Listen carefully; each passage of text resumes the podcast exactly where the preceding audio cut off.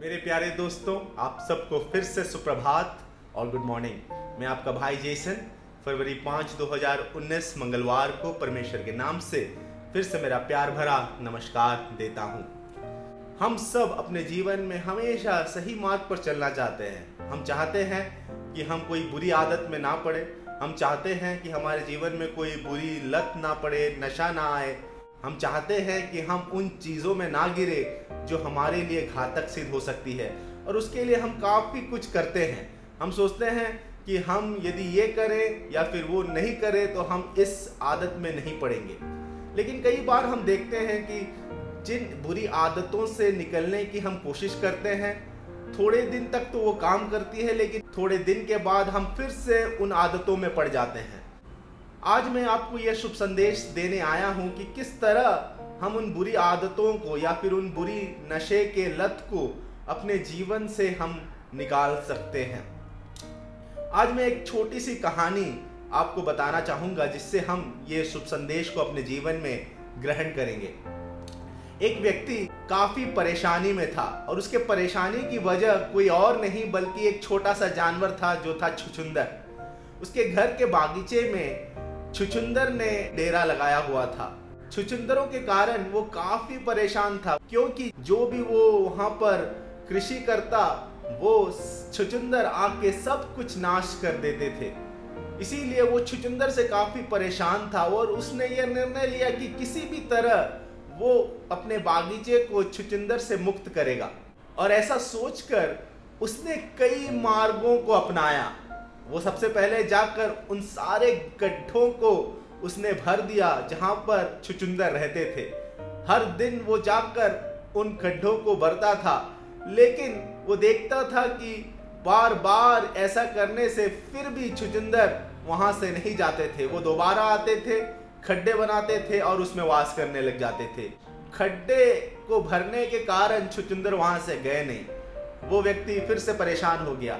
उसने जाकर अभी ये सोचा कि मैं जहाँ जहाँ ये खड्डे बनाए हैं, मैं वहाँ आग लगाऊँगा और देखूँगा कि अब छुचुंदर आते हैं कि नहीं। वो जाता था और हर दिन वहाँ जाकर आग लगाता था। लेकिन आग बुझने के बाद छुचुंदर फिर से वापस आ जाते थे, खड्डे बनाते थे और रहते थे।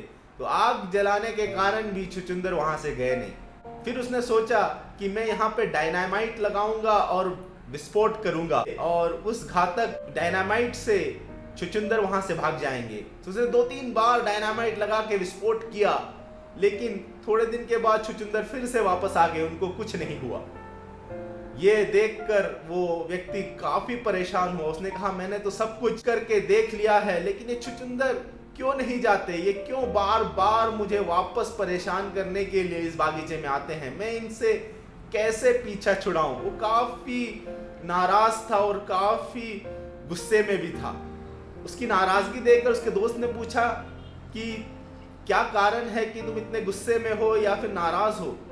तो उसने अपने दोस्त को सारा हाल बताया और उसने दोस्त ने कहा कि तुम गलत चीज़ को कर रहे हो। छुचुंदर मारने के लिए तुमने जो भी तरकीब की थी वो गलत है, उससे छुचुंदर कभी नहीं जाएगा। मैं जब छुचुंदर से छुटकारा पाना चाहता हूँ, मैं जाकर उन झाड़ियों को उस बागीचे से उखाड़ लेता हूँ, जिसे खाने के लिए छुचुंदर आते हैं। छुचुंदर सब झाड़ियों को नहीं खाना चाहते, वो उन झाड़ियों को खाते हैं जो उनके प्रिय हैं। यदि तुम जाकर उन झाड़ियों को अपने बागीचे से निकाल लो तो छुचंदर फिर से नहीं आएँगे। ये सुनकर वो व्यक्ति तुरंत जाता है और अपने बागीचे में वो सारी झाड़ियों को निकाल देता है जो छुचुंदर खाते थे।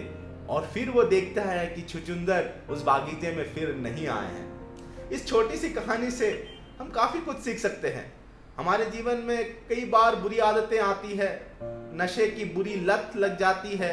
हम कुछ ऐसे चीज़ों को करते हैं जो हमें पता है कि वो नहीं करना चाहिए और हम उसका पीछा छुड़ाना चाहते हैं। हम काफ़ी चीज़ों को प्रयत्न करते हैं हम, लेकिन फिर नाराज़ हो जाते हैं क्योंकि हम देखते हैं कि ये आदत फिर से वापस आ जाती है। यीशु मसीह जब इस दुनिया में था, उसने लोगों को ये उदाहरण दिया कि एक व्यक्ति के अंदर काफ़ी अशुद्ध आत्माएँ थी और जब अशुद्ध आत्माएँ उसके जीवन से निकल गई, वो अशुद्ध आत्माएँ वीरान जगहों में घूमने लगी, लेकिन उन्हें वहाँ पर विश्रांति नहीं मिली और वो वापस इस व्यक्ति के शरीर के पास आए और उन्होंने देखा कि ये व्यक्ति का जीवन अभी बिल्कुल अच्छा था, लेकिन उसके अंदर वो खालीपन था और उस खालीपन को उसने किसी और चीज़ से नहीं भरा था। इसीलिए उस दुष्ट आत्मा ने और भी सात दुष्ट आत्माओं को बुलाया और उसके अंदर फिर से वास करने लगा। एक बात हमें ध्यान देने की ज़रूरत है कि जो भी बुरी आदत है, जो नशे की बुरी लत है ये शैतान की ओर से है। और शैतान की वो बुरी आत्माएँ हमेशा कुछ चाहती है।